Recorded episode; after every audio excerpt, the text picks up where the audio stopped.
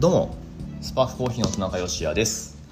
この放送は仙台で自家焙煎のコーヒーショップを経営しております私がちょっとためになるコーヒーの話とビジネスと子育ての両立目指して奮闘する日々の話をお届けする番組です。はい今日もよろしくお願いします。水曜日でございます。7月6日。水曜日。スパークコーヒーは定休日となっております。うん最近何考えてるかな。まあいろいろあるんですよ。いろいろあるんだけど、まあ、常にねほんと皆さんいろいろこういろんなことを同時進行でやってるじゃないですか。なんだかんだ、うん、お仕事のプロジェクトもそうだろうしあと家庭では今、えー、なんですかね、まあ、学校行ってるお子さんがいたら学校の方でなんか今、えー、それに向かってやってることっていうのがお子さんそれぞれにあると思うし本当ねいろいろこうマルチタスクにならざるを得ないというか、うん、皆さんそうだと思いますよ。なんか1個のことだけずっとやってるみたいな人ってあんまりいないと思うんだけどはい。なのでまあいろいろやってるわけなんですけど一番大きいところで言ったらやっぱチャンピオンシップですね。バリスタチャンピオンシップ実はもう結構やばいというかまあがっつり準備期間に入ってるって感じです。あそうだやばいやばい。え？あ大丈夫だ。やばいやばい。あのそうエントリーフィー。エントリーフィーを今日入金しなきゃいけない。やばい。1人1万9000円でございます。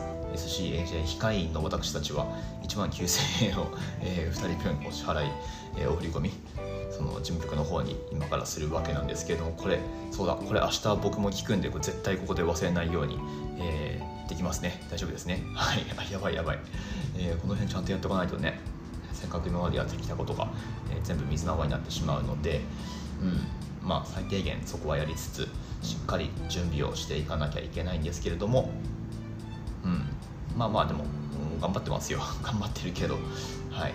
まあ、進捗についてはおいおいお話できる範囲でしていこうと思うんですが、まあ、ちょっとねいろいろこう協力してくださってる方もいるので、うん、なかなか全部情報をここで出すってこともなかなか難しいとは思うんですが、はい、折に触れてお話ししていこうと思います。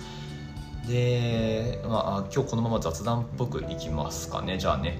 えっと何にしようかな。日付言いましたっけ？7月6日水曜日の放送です。はい。なんかごめんなさい。適当な感じに。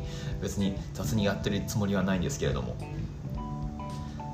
えー、っとじゃあお店の話しましょう。お店のお話で今日やることっていうのが実はあります。それがですねネオンサインの取り付けなんですよ、うん、スパークコーヒーって外装ほぼ何もやってないんですね。なのでまあそれでそれで今まで割と苦しんでるのかな。どうなんだろう。うん。まあ外装何もやってないんですよ。はい。まあ別段そんななんだろうな。あでもお金そう。最初のね開業資金のどういうその分配にするかっていうところで、まあ、やっぱ外装かけられるんであればかけた方がいいのかなっていうのはやってみて思いましたけれども、はい、まあまあとにかくあんまり何もせずにこう7年間ここまで走ってきてるわけなんですよ。ただネオンサインあったらいいよなっていうのはずっと思ってて、うん。まあ、ずっとでもないかな。特に初期の頃は、まあ、やっぱ、え、アメリカ的なものに憧れっていうのも少なからずありましたし、うん。まあ、とはいえうちのお店ってなんかどこ風にもしてないんですけど実は、はい。まあ、その辺のお話もねまた、えー、機会作ってやろうかな。以前にもしたことあるような気がしますけどね、うん、なんだけど、まあ、ネオンサイン単純にあるとかっこいいよね って思ってました。まあスパークコーヒーなんでなんかこう言葉の響き的にもこう通ずるものがあるじゃないですか。でまあまあでも何もアクションしないままずっと来てたんですけど去年の12月に惜しくも閉店したでおなじみの仙台のその名も仙台コーヒースタンドっていうねあのコーヒー屋さんがあったんですけれどもそこで使っていた、まあ、エスプレッソマシンだったり多分グラインダーだったりとか、まあ、いろんなねその同業の方に、えー、引き継がれていってるんだと思いますけれどもその店舗関係の重機とかねいろいろないろんなとこに行ってると思うんですが最後の方まで残ってたのがこのネオンサインなんですよ。で仙台コーヒースタンドさんって、まあ、コーヒースタンドっていう名の通りお持ち帰りコーヒーをもうプッシュしてるお店だったんですね、えー、まあ、トゥゴー文化っていうかその持ち帰りですよいわゆる。テイクアウトっていう言い方。まあコロナ禍でテイクアウトっていう言い方定着しちゃった感じありますけれどもまあコーヒートゥゴーですね。えー、まあそのそう今コーヒートゥゴーって言いましたけどコーヒートゥゴーって書いたネオンサインをえーと、コーヒーサンドさんがつけてたんですよ。多分オープンしてオープンしてちょっとしてからなのかな？なので、まあ、ほぼほぼお店開いてる期間はずっとそのネオンが灯ってたっていうことになるんですけれども。実はですねあのネオンサインそれ譲り受けましてそうなんですよ。で今日取り付けなんです。はい。で僕がえっ、ー、と今すごいあさっき嘘ついたな。JVC のことが気になってるとは言いつつも近で今一番気になってるのはあれだな。このネオンサインがちゃんとつくのかどうかっていう、うん、そこね、うん、保証ないらしいんですよね。まあやっぱすごい繊細なものだしこのネオン管を曲げる職人さんみたいな人もやっぱいないみたいで昔は結構いたらしいんですけど今もう、まあ、全部 LED にとって変わられてるっていうのもありましてなかなかね、えー、そういう新しい人が多分今後は出てこないっていうふうに言われている分野なんですけれどもだからこそすごいこれ希少価値のある代物なんですけれどもねあのコーヒースタンドさんに、えー、本郷さんから譲り受けまして本当にありがたいと思ってます。ありがとうございます。ねなのでこれから工事があるんですけれども、はい、果たしてそれが灯るのかどうかみたいな。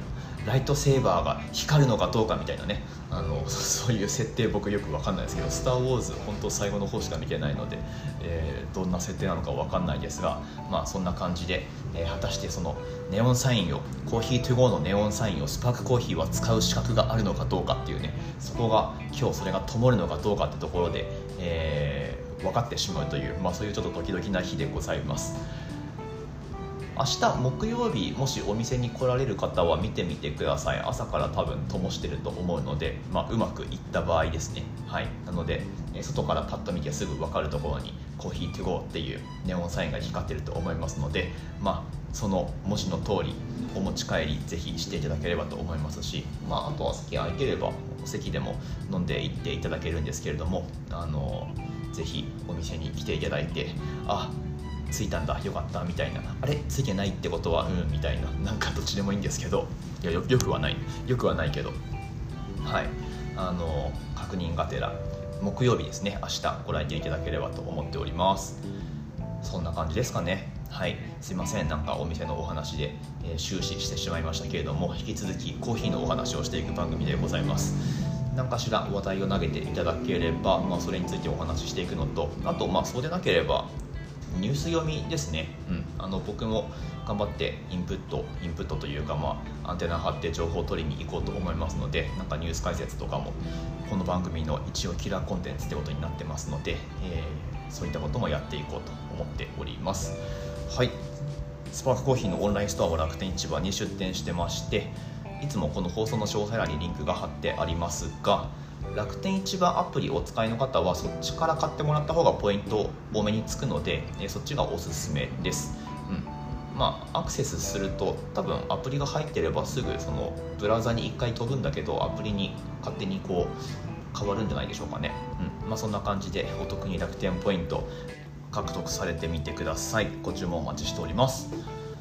ということで今日はこれからネネオンサインネオンサインの取り付け、えー、果たして灯るんだろうかちょっとドキドキしますけれどもどうなんでしょうかね。はい。明日の放送でまたお会いしましょう。それについても多分研究します。美味しいコーヒーで一日が輝く。Good Coffee. Sparks Your Day. スパークコーヒーの田中でした。